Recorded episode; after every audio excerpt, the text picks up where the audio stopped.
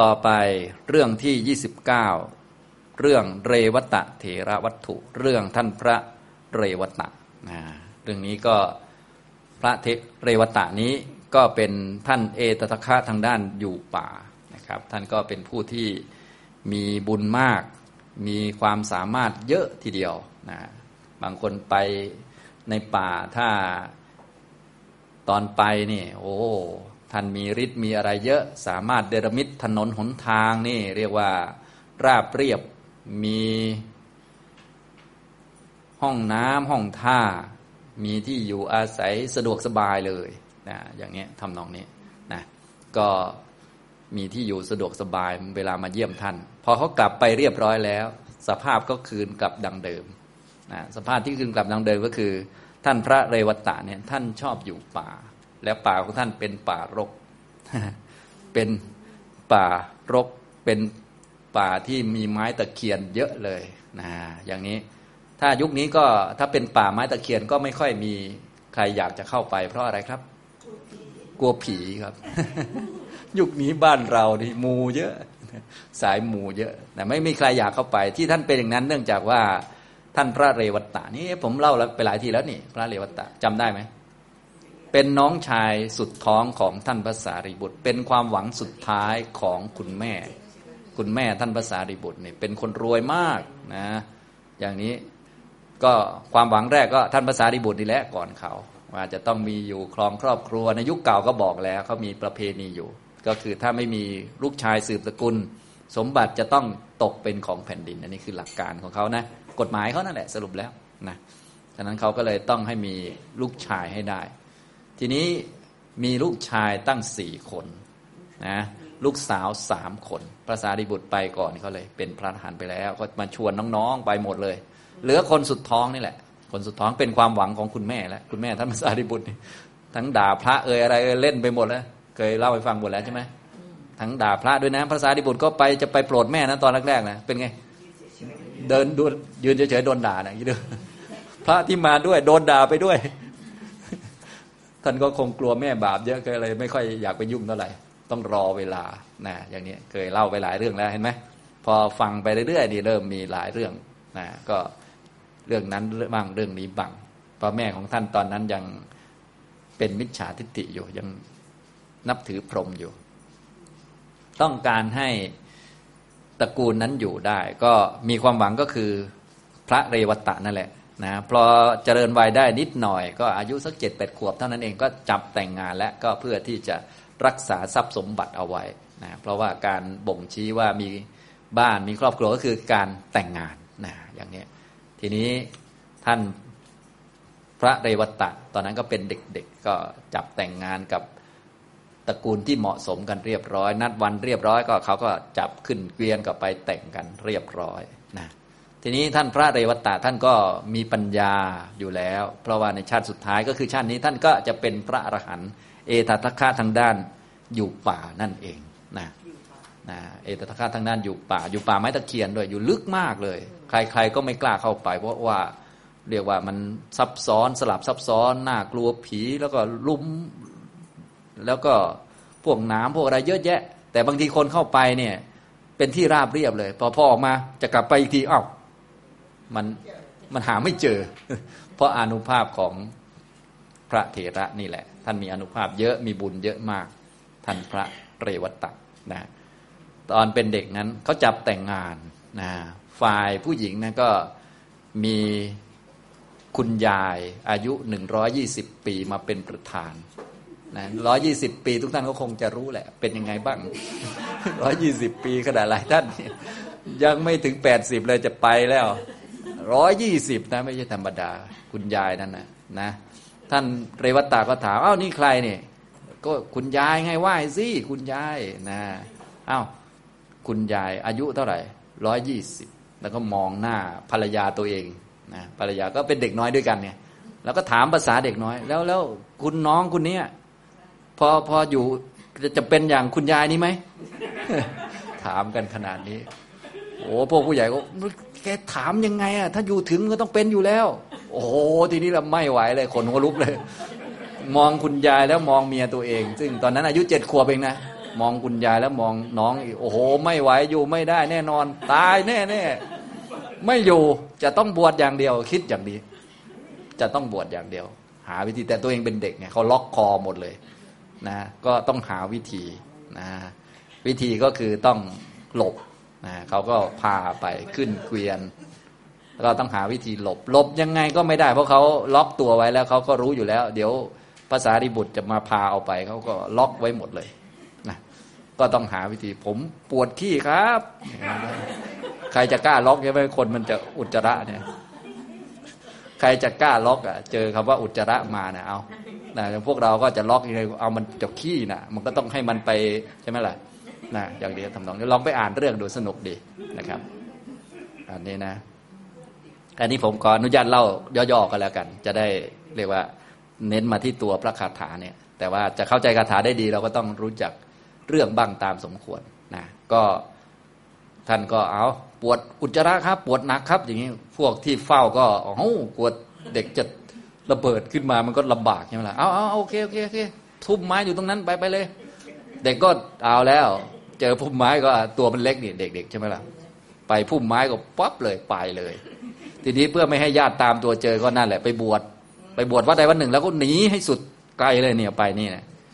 นะป่าไม้ตะเคียนนี่แหละนะหนีแบบว่าคนเข้าไม่ได้นะถ้าจะเข้าก็ต้องอธิษฐานเข้าไป มีพระศรีวลีไปด้วย มีพระพุทธเจ้าไปอะไรไปนู่นแหละ คือต้องคนมีฤทธิ์ถึงจะไปแบบราบเรียบคนธรรมดาเนี่ยไปไม่ถึงอะมันมันรกไป นะท่านอยู่ตรงนั้นชอบอยู่อย่างนี้นะครับ อันนี้ก็คือเรื่องของท่านพระเรวตะเถระ ท่านก็ได้บรรลุเป็นพระอรหันต์อยู่ป่า ชอบอยู่ป่าไม้ตะเคียนนะอย่างนี้นะครับ เขาก็เลยให้ฉายามีชื่อพิเศษว่าท่านคัติระวะเรวตะเถระนะแปลว่าพระเถระเรวตะที่ชอบอยู่ที่ป่าไม้ตะเคียนอย่างเงี้ยนะครับ อันนี้ทำนองนี้นะ ก็มีเรื่องขึ้นมานะเป็นเหตุให้พระพุทธเจ้าได้ตรัสพระคาถาในเรื่องนี้เกี่ยวกับเรื่องพระเรวตะ ก็คือท่านอยู่ป่าไม้ตะเคียน แล้วก็เมื่อพระพุทธเจ้าจะเสด็จไปเยี่ยมท่านเป็นการเรียกว่าเป็นทางการ ก็บอกภิกษุทั้งหลายว่า เดี๋ยวเราจะไปเยี่ยมบุตรของเราคือ พระเรวตะที่ป่าไม้ตะเคียนซึ่งดูลึกมาก ใครๆก็เข้าลำบากก็อะต้องมีพระสารีบุตร พระมหาโมคคลานะ พระเถระองค์ใหญ่ๆนะพระศรีวลีไปกันหมดเลยนะอย่างนี้พอไปท่านพระเรวตะก็นะรู้ว่าพระพุทธเจ้ามาเท้าสักกะเอ่ยอะไรเอ่ยก็มาสร้างสถานที่ให้พระพุทธเจ้าพระเถระอยู่นะพระเถระต่างๆก็ไปกัน เยอะแยะ พระทั้งหลายก็ไปกัน ก็เห็นบุญของพระเรวตะ ยิ่งใหญ่มากนะไปนี่เหมือนวัดในสวรรค์เลยทั้งๆทที่จริง ๆ ก็คือป่าไม้ตะเคียน โอ้โห เหมือนสวรรค์เลยเท้าสกกะก็สั่งวิศนุกรรมเทพบุตรมาสร้างโน่นนี่นั่นโอ้โหเต็มไปหมดเลยนะเรียกว่าเหมือนวังเหมือนปราสาทบนสวรรค์เลยนะพระทั้งหลายเขาไปเขาก็โอ้โหพระทำไมสร้างวัดได้ยิ่งใหญ่เหมือนเหมือนพวกเรายุคนี้เลยเนาะ ครูบาอาจารย์ที่ท่านสร้างวัดได้ใหญ่ๆเราก็โอ้หลวงพ่อนี้มีบุญเยอะแท้อะไรอย่างเงี้ยประมาณนี้เขาคิดอย่างนี้ พระที่ไปกับพระพุทธเจ้าด้วย ก็คิดกันอย่างนี้ว่าโอ้พระเดวตานี่บุญเยอะเหลือเกิน แต่มีอยู่องค์หนึ่ง ขากลับลืมจีวรไว้นะก็เอาเคยเล่าได้นี่อะไม่ต้องเล่าแล้วเออนึกออกแล้วนะอ่าลืมไงลืมคัก ตอนไปนี่โอ้โห ทางก็ราบเรียบเดินก็สบายอาหารการกินมีอยู่ตลอด มีบุรุษคอยต้อนรับก็คือพวกเทพทั้งหมดนั่นแหละมาบริการเพียบเลย อาหารก็ไม่อดไม่วากเพราะว่ามีภาษีวลีมาด้วยนะโอ้โหดีมากเลยนะวังเหมือนกับโอ้วัดเหมือนวังเลยประมาณนั้นนะขากลับก็กลับกันไปเรียบร้อย มีองค์หนึ่งแหละ ลืมจีวรก็เลยเอ้าขออนุญาตเพื่อนเพื่อนผมขอกลับไปหน่อยพอกลับไปเท่านั้นแหละ ป่าตะเคียนตามเดิมแทบไม่เจอนะไม่เจอสถานที่เมื่อสักครู่นี้เลยนะนะพอกลับมาที่วัดเรียบร้อยแล้ว เรื่องราวก็ดำเนินต่อมา ภิกษุทั้งหลายก็เลยพูดคุยกันว่าโอ้พระเรวตะนี่บุญเยอะจริง ๆ พระพุทธเจ้าเสด็จไปด้วยพระองค์เอง พระอัครสาวกต่างๆ ไป โอ้โหวัดก็ใหญ่โตมโหฬารทั้งๆทที่จริง ๆ ก็เป็นแค่ไม้ตะเคียนเองป่าตะเคียนแต่บุญของท่านนี่ต้องยอมเลยประมาณนี้นะ นะเพราะอาศัยเหตุอย่างนี้แหละ พระพุทธเจ้าก็เลยเทศว่า จริง ๆ ท่านพระเรวัตตะเนี่ยนะตอนนี้ก็พูดอีกระดับหนึ่งเลย คือพระภิกษุท่านก็พูดระดับพื้นๆบอกว่าท่านพระเรวัตตะเนี่ยมีบุญเยอะพระพุทธเจ้าก็บอก พระเรวัตตะเนี่ยไม่ได้มีบุญเยอะหรอกเพราะว่าละบุญรับบาปได้เรียบร้อยแล้วว่างั้น ก็คือจะยกย่องให้ท่านเหนือกว่าบุญอีก ก็คือยกย่องคุณธรรมในความเป็นพระอรหันต์นั่นเองนะอย่างนี้แต่เวลา พระพูดก็พูดว่าท่านบุญเยอะ แต่พระพุทธเจ้าพูดว่าท่านละบุญบาปได้ ก็คือจริง ๆ ก็พูดเรื่องเดียวกัน คือยกย่องพระเรวตะคนหนึ่งยกย่องในบุญ พระพุทธเจ้ายกย่องในความเป็นพระอรหันต์แต่อาศัยคำเดียวกัน พูดคนละในอย่างเงี้ยทำนองนี้ ก็เลยเกิดคาถานี้ขึ้นมานะครับอ่าเดี๋ยวเราอ่านบาลีพร้อมกันในหน้าที่ 88 บาลีข้อ 412 โยทะปุญญัญจะปาปัญจะอุโพสังคังอุปัจจคา อโศกังวิรชังสุดทังตะมหังบรูมิพรามนังนะครับคำแปลคร่าวๆก็อยู่หน้าที่ 163 เรื่องที่ 29 เรวตะ เทระวัตถุเรื่องพระเรวตะ พระผู้มีพระภาคตรัสพระคาถานี้แก่ภิกษุทั้งหลายดังนี้ข้อ 412 ผู้ใดในโลกนี้ละบุญและบาปทั้งสองได้ พ้นจากกิเลสเครื่องข้องได้ ไม่เศร้าโศก ปราศจากกิเลสดุจทุลี เป็นผู้บริสุทธิ์ เราเรียกผู้นั้นว่าพรามนะก็คือยกย่องท่านพระเรวตะ เถระรวมทั้งพระอรหันต์อื่น ๆ ด้วยคำนี้นั่นเอง โดยยกเรื่องท่านพระเรวตะมาเป็นหลักนะครับ มาดูบาลีแต่ละคำโยทะปุญญัญจะปาปัญจะอุโอสังคัง อุปัจจคา อโศกังวิรชังสุดทัง ตะมหังปรูมิพรามนัง บุคคลใดในโลกนี้ โยทะมาจากคำว่า โยอิทะโยก็คือบุคคลใด บุคคลใดในที่นี้หมายถึงพระอาหารหันต์โดยเฉพาะเลยนะ อิทะในโลกนี้ อุปัจจคาละได้แล้วหรือก้าวล่วงแล้ว พ้นแล้วพ้นจากสิ่งเหล่านี้แล้วพ้นก้าวข้ามพ้นพ้นอะไรบ้าง บุญยันจะพ้นบุญด้วย ไม่มีบุญเลย พ้นจากบุญไปนะเพราะบุญนี้มันเกิดจากอวิชชานะมีอวิชชาจึงมีบุญ ถ้าไม่มีอวิชชาในบุญมันจะไม่เกิดนะครับ เพราะบุญมันเป็นสังขารอวิชชาปัจจยาสังขารา เพราะอาวิชชาคือความไม่รู้อริยสัจสี่เป็นปัจจัยสังขารคือบุญบ้างบาปบ้างก็เลย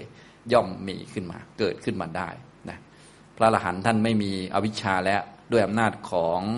อรหัตตมรรคแล้วนะปุญญันจะปุญญังจะจะก็แปลว่าด้วยนะก้าวล่วงแล้วหรือว่าละได้แล้ว เลยพ้นแล้วซึ่งบุญด้วย ปาปัญจะซึ่งบาปด้วยนะบาปทั้งหมดเลยนะครับ นะบาปก็คือกิเลสทั้งปวงนะพระอรหันต์ละได้หมดเลยนะอย่างนี้นะครับไม่เหลือบาปใด ๆเลยนะก็แล้วแต่เราจะพูดหมวดไหนขึ้นมาก็ได้ พวกบาปต่างๆ ไม่เหลือเลยนะอุโพสังคังแล้วก็ละได้แล้วซึ่งเครื่องข้องทั้งสองอย่าง อุโพแปลว่าทั้งสองก้าวพ้นแล้วซึ่งบุญและบาปทั้งสอง สังคังแล้วก็กิเลสที่เป็นเครื่องข้องด้วย กิเลสที่เป็นเครื่องข้องหลัก ๆ ก็จะคือโลภะโทสะโมหะมานะทิฏฐินะครับกิเลสหลักๆ มันจะมีสิบตัวที่เป็นกิเลสอกุศลเจตสิกมีสิบสี่ที่เป็นกิเลสมีสิบที่เป็นกิเลสเครื่องข้องมีห้าจำฟังทันไหมฟังทันแต่จำไม่ได้ ฝากไว้กับอาจารย์ตลอด กิเลสสิบ กิเลสก็คือตัวทำให้จิตเศร้าหมองมีโลภะโทสะโมหะมานะทิฏฐิอันนี้ห้าตัวเนี่ยเขาเรียกกิเลสเครื่องข้องเครื่องข้อง เป็นกิเลสด้วยทำให้จิตเศร้าหมองด้วยมันคล้องด้วยคล้องยังไงก็ไปพิจารณาเอาเห็นชัดเลยทีเดียวโลภะโทสะโมหะมานะทิฏฐิเนี่ยเห็นจัดจ่าเลยชัดๆนะปปัญจะทำมีสามตัวนะเห็นไหมคนละตัวกันนะ คนละอันกัน กิเลสเครื่องข้องเป็นอย่างหนึ่งปปัญจะทำเป็นอย่างหนึ่ง ปปัญจะทำตตัณหามานะทิฏฐิกิเลสที่เนื่องกับอัตตาปปัญจะทำก็คือกิเลสที่ทำให้เนื่นช้า สิ่งที่เนื่นช้าก็คือกิเลสที่เนื่องกับสมมุติที่เนื่องกับอัตตานะก็มีตัณหามานะทิฏฐิ ตัณหามันเนื่องกับอัตตาในแง่ที่ว่ามีคำว่าของเราอยู่นะมานะมันเนื่องกับเราเป็นนั่นเป็นนี่อยู่นะทิฏฐิมันนั่นเป็นตัวจริงของเรา นั่นเป็นอัตตาของเรา อันนี้เขาเรียกว่าปปัญจะธรรมตัวเนื่นช้า ตัวเนื่นช้าก็คือตัวที่มีคำว่าเราอยู่ด้วย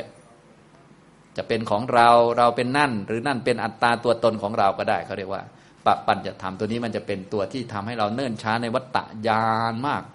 แต่ถ้าเราเข้าใจตัวนี้ปุ๊บนี่มันจะเร็วมากเลยอ่าก็ก็เอาง่ายๆก็คือคนเรียนธรรมะนะถ้าแยกสมมุติปรมัตไม่ออกนี่ตายเลย เนื่องจากมันจะช้ามากมันยังงงไง ตกลงมีเราหรือไม่มีเรา เป็นเราหรือไม่เป็นเราเอ๊ะมันเป็นเรา ถ้าเป็นเรา มันก็ไม่เป็นเราซะนี่อ้าวตายแล้วทีนี้โอ้ยถ้าแค่นี้ไม่เข้าใจนะ อีกนานเลยแบบเนี้ยมันเป็นเราเนี่ยมันสมมุตินะ แล้วก็มันก็เกิดจากตัณหามานะทิฏฐิเท่านั้นแหละนะมันเกิดตอนที่มีตัณหามานะทิฏฐินะมันเนื่องกันอยู่ เขาเรียกว่าปปัญจะทำแต่หากคนเข้าใจตัวนี้แล้วมันจะไม่ไม่ช้าแล้วมันก็จะไปได้ไวนะเรียนธรรมะก็เข้าใจได้ง่าย อ่านธรรมะอ่านพระไตรปิฎกก็ไม่งงนะถ้าบางคนไม่เข้าใจเรื่องพวกนี้อ่านไปได้ก็งง เอา้าไหนบอกว่าไม่มีเราทำไมตรงนี้บอกว่ามีเรา ให้เราขยัน เอา้า ไม่มีเราแล้วเราจะขยันได้ไงอ้าวตายแล้วทีนี้งงตาย เป็นไงช้าไหมแบบนี้ ช้าแล้วก็เถียงกันไม่จบไม่สิ้นนะอะไรก็ไม่รู้เนี่ย เออ ไม่ไปไหนสักทีนะแล้วไม่มีเราเราควบคุมไม่ได้ ฉะนั้นเราก็ไม่ต้องทำอะไรนอน เอา้าตายละทีนี้ เออ คนเราก็แปลกมันเป็นซะอย่างเงี้ยนะ มันงงเหมือนกันนะแต่ส่วนพวกเราไม่งงแล้วมั้งงงจนจิน งงจนเลิกแล้วอ้าวถึงไหนแล้วอ้าว เครื่องข้องกิเลสสิบนะกิเลสสิบคือตัวที่ทำให้จิตเศร้าหมอง คืออกุศลเนี่ยมันบางตัวมันไม่ได้ทำให้จิตเศร้าหมอง มันทำให้พวกเจตสิกเศร้าหมองเขาก็ไม่เอามาเป็นกิเลส ตัวกิเลสเนี่ยมันจะเป็นเฉพาะตัวที่ทำให้จิตเศร้าหมอง มันจะมีสิบตัวนะก็มีโลภะโทสะโมหะมานะทิฏฐิเนี่ยห้าตัวนี่จำแม่นๆก่อน เพราะว่าเดี๋ยวตัวนี้จะเป็นเครื่องข้องนะต่อมาก็วิจิกิจฉา ทีนะ อุทจจะ อหิริกะ อโนตปะ นี่ก็คือกิเลสวัตถุสิบนะตัวสภาวะที่ทำให้จิตเศร้าหมองสิบตัวนะครับ มีกิเลสเครื่องข้องคือห้าตัวโลภะโทสะโมหะ มานะทิฏฐิ พระอรหันต์ท่านก็ข้ามได้หมดแล้วนะโดยทิฏฐินี้ละได้ด้วยโสดาปฏิมักโทสะละได้ด้วยอนาคามิมักโลภะโมหะ มานะละได้ด้วยอรหัตมักก็ว่ากันไป ตอนนี้กล่าวถึงท่านพระเรวตะเป็นพระอรหันต์แล้ว ท่านก็อุปปัจจคาแปลว่า ละได้แล้วหรือก้าวล่วงไปแล้ว ซึ่งบุญด้วยซึ่งบาปด้วยทั้งสอง และก้าวล่วงแล้ว ซึ่งเครื่องข้องด้วย เราเรียก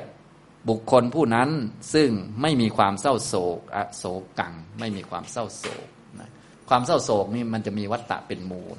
นะวัตตะนี่มันจะต้องมีการพลัดพราก ต้องมีพยาสนะก็คือความเสื่อม ความเสื่อมหลักๆมันมีห้าตัว มีเสื่อมอะไรบ้าง มีเสื่อมโภคะนะเสื่อมลาบนะเสื่อมญาติพี่น้อง เสื่อมเพราะป่วยเป็นโรค เสื่อมศีล เสื่อมทิฏฐินะคนที่อยู่ในวัฏฏะสงสารจะถูกสิ่งเหล่านี้กระแทกเข้ามา พอกระแทกเข้ามาก็จะเกิดโศกะขึ้นมา พระอรหันต์ไม่มีอันนี้แล้วนะก็เป็นอโศกะ ไม่ต้องมีความเศร้าโศก วิรชัง ไม่มีทุลีคือกิเลสนะไม่มีราชะไม่มีทุลีคือกิเลสมีราคะเป็นต้น ราคะโทสะโมหะ เป็นทุลีนะสุดทางเป็นผู้บริสุทธิ์ไม่มีอุปกิเลสใด ๆ เลย อันนี้คือคุณสมบัติของพระอาหารหันต์นั่นเองที่พระพุทธเจ้าทรงแสดงในเรื่องท่านพระเรวตะเถระนี้นะครับก็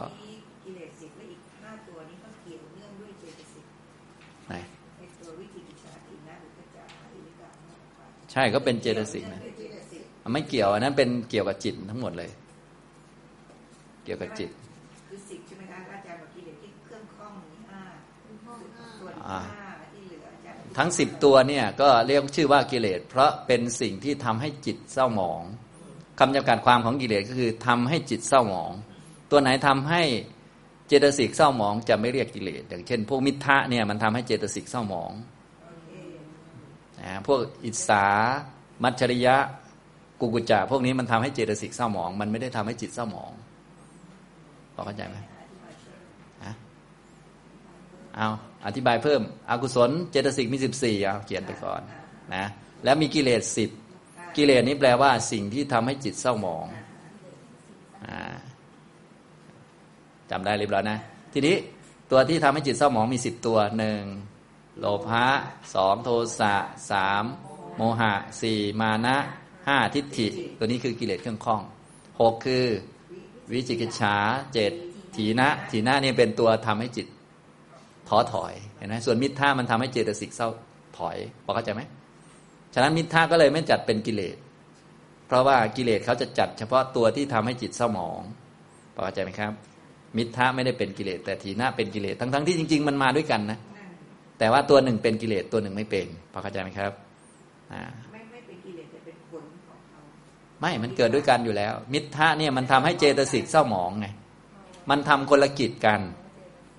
ถ้าเป็นกิเลสเขาเอาเฉพาะตัวที่ทำกิจให้จิตเศร้าหมองได้ ส่วนมิทธาเนี่ยมันทำให้เจตสิกเศร้าหมอง มันไม่ได้เกี่ยวกับกิเลสมัน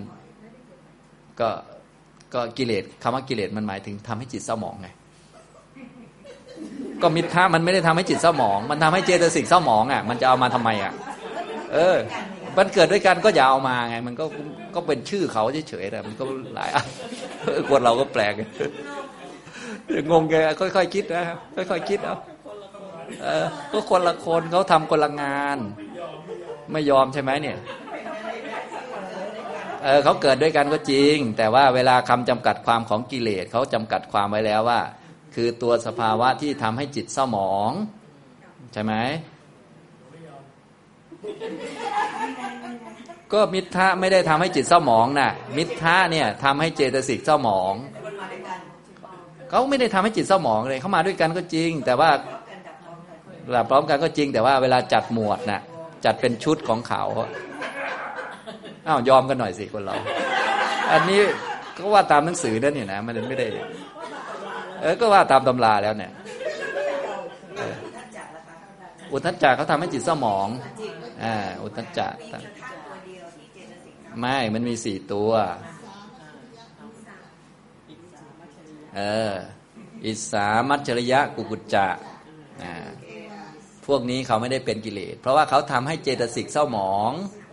เข้าใจไหม เขาไม่ได้ทำให้จิตเศร้าหมอง เออ อะไรก็ได้ไปเรียกกันเลยเราไปวิเคราะห์ดูดี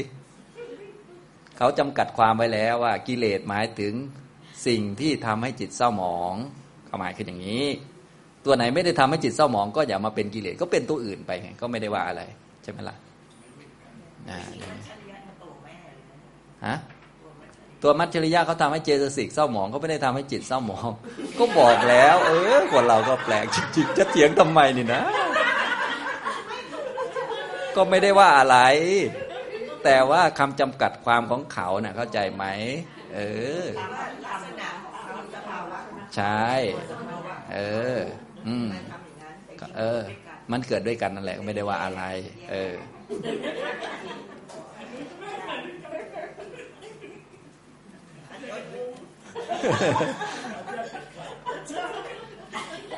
อะโอเค ต่อไป ถึงไหนแล้ว ถึงไหนแล้ว อะต้องเล่านิทานแล้วสิทีนี้ใช่ไหมได้ทุกคำแล้วเนี่ยสุดพังก็คือบริสุทธิ์คือไม่มีอุปกิเลสใด ๆ เลยนะไม่มีตัวทำให้จิตเศร้าหมองใด ๆ เลยนะครับนะก็กิเลสวัตถุสิบนะเคยเรียนไปตั้งนานบางท่านก็เลยงงๆอยู่อ้าวมันอกุศลมันสิบสี่ทำไมมีกิเลสสิบอะไร เดี๋ยวสักหน่อยก็ไปอุปกิเลสสิบหกอีกนะที่เนี้ยเดี๋ยวอย่างงงนะ อันนี้มีหลายอันแต่ว่าอย่าเพิ่งพูดเยอะไปเดี๋ยวงงหนักกว่าเดิม อันนี้แค่สองสามหมวดก็ชักจะไปกันใหญ่แล้วอ่าเรื่องท่านพระเรวัตตะนะครับ ก็เล่านิทาน เรื่องพระเรวัตะเถระ พระศาสดาเมื่อประทับอยู่ในปุพาราม ทรงปรารบพระเรวตะเถระ ตรัสพระธรรมเทศนานี้ว่า โยทะปุญญัญจะเป็นต้น เรื่องข้าพเจ้าให้พิสดารแล้วในอัตถกถาแห่งพระคาถาว่าคาเมวายดิวารันเย เป็นต้นนั่นแหละอันนี้ก็คือเรื่องเก่าที่เราเคยเรียนมาแล้ว พระอรหันต์ไม่ว่าอยู่ในที่ใดนะ ไม่ว่าจะเป็นบ้านหรือในป่าก็ตามสถานที่แห่งนั้นเป็นที่สวยงามรมณีก็คือป่าตะเคียนนี่ยังดูดีอะคิดดูนะดูเหมือนจะป่าผีสิงแท้ๆเลย แต่ว่าพอไปดูจริง ๆ แล้วพระอรหันต์ท่านอยู่เป็นนี่ครับ โอ้โหรมณียสถานนั่นเอง อย่างนี้ทำนองนี้นะครับ จริงอยู่ในเรื่องนั้นข้าพเจ้ากล่าวไว้ว่าในวันรุ่งขึ้นภิกษุทั้งหลายสนทนากันว่า น่าอัศจรรย์ สามเณรมีลาบน่าอัศจรรย์ สามเณรมีบุญ รูปเดียวแท้ๆแต่สร้างเรือนยอดห้าร้อยหลัง เพื่อภิกษุห้าร้อยรูปได้ พระสัสดาเสด็จมาแล้วตรัสถามว่า ภิกษุทั้งหลาย บัดนี้พวกเธอนั่งประชุมกันด้วยกถาอะไรหนอ เมื่อภิกษุเหล่านั้นกราบทูลว่าด้วยกถาชื่อนี้พระพุทธเจ้าข้าจึงตรัสว่า ภิกษุทั้งหลาย บุญย่อมไม่มีแก่บุตรของเรา บาปก็ไม่ได้มี บุญบาปทั้งสองเธอละเสียแล้ว ดังนี้ตรัสพระคาถานี้ว่า โยทะปุญญัญจะปาปัญจะอุโพสังคังอุปัจจคา อโศกังวิรชังสุดทัง ตะมหังบรูมิพรามนัง แปลความว่า ผู้ใดล่วงบุญและบาปทั้งสอง และกิเลสเครื่องข้องเสียได้ในโลกนี้ เราเรียกผู้นั้นซึ่งไม่มีความโศมีทุลีไปปราดแล้ว ผู้บริสุทธิ์แล้วว่าเป็นพรามในการจบเทศนาชนเป็นนันมากบรรลุอริยผลทั้งหลายมีโสดาปฏิผลเป็นต้นดังนี้แหลเรื่องพระเรวตะเถระ อันนี้ก็คือคนเขาเอามาพูดกันนะอย่างนี้นะอันนี้เราก็ต้องจำเรื่องว่าท่าน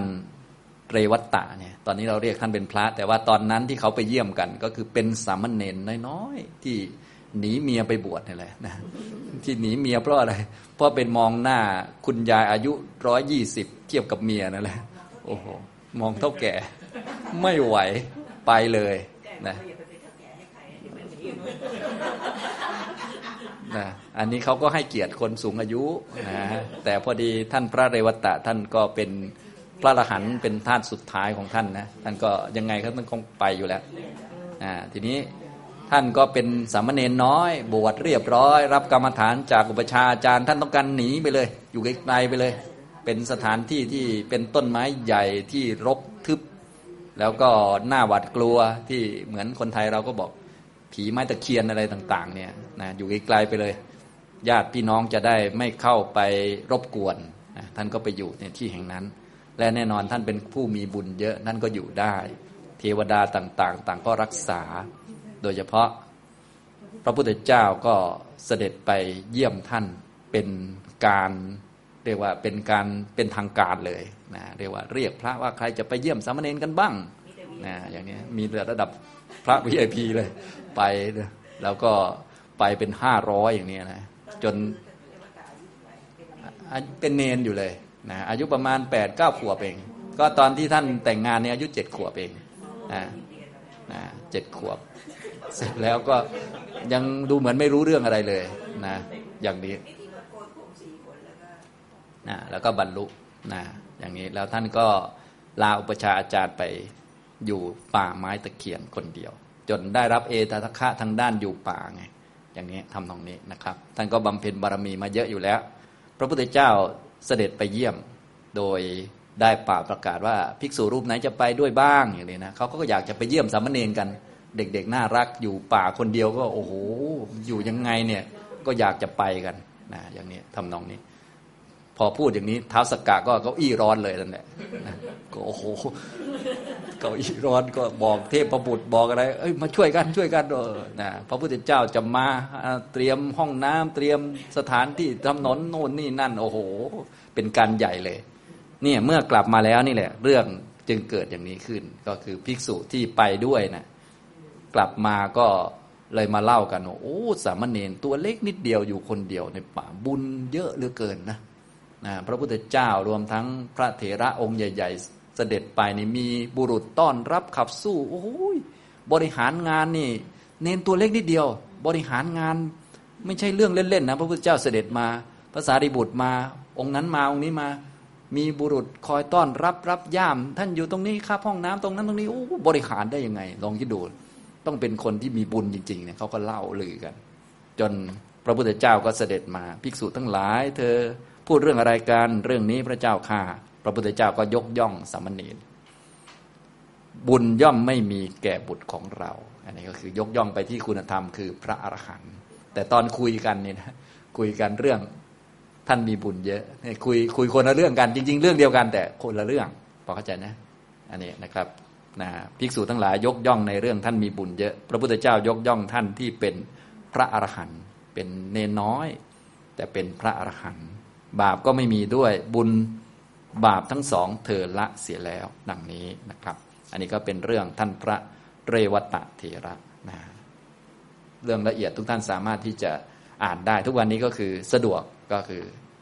อ่านใน Google ก็ได้นะก็เรื่องผมเล่าผมก็จะเล่าเพียงย่อๆเพราะว่าจะได้เน้นไปที่ตัวพระคาถานะแต่ว่าถ้าไม่มีเรื่องเล่าประกอบนี่บางทีก็ เดี๋ยวง่วงนอนหรือไม่ก็ ไม่รู้เรื่องว่า เอ๊ะมันมาอย่างไงอย่างเงี้ยทำนองนี้นะก็จะเล่าเรื่องประกอบบ้างนิดหน่อยนะครับ เรื่องละเอียดให้ทุกท่านไปอ่านเองนะ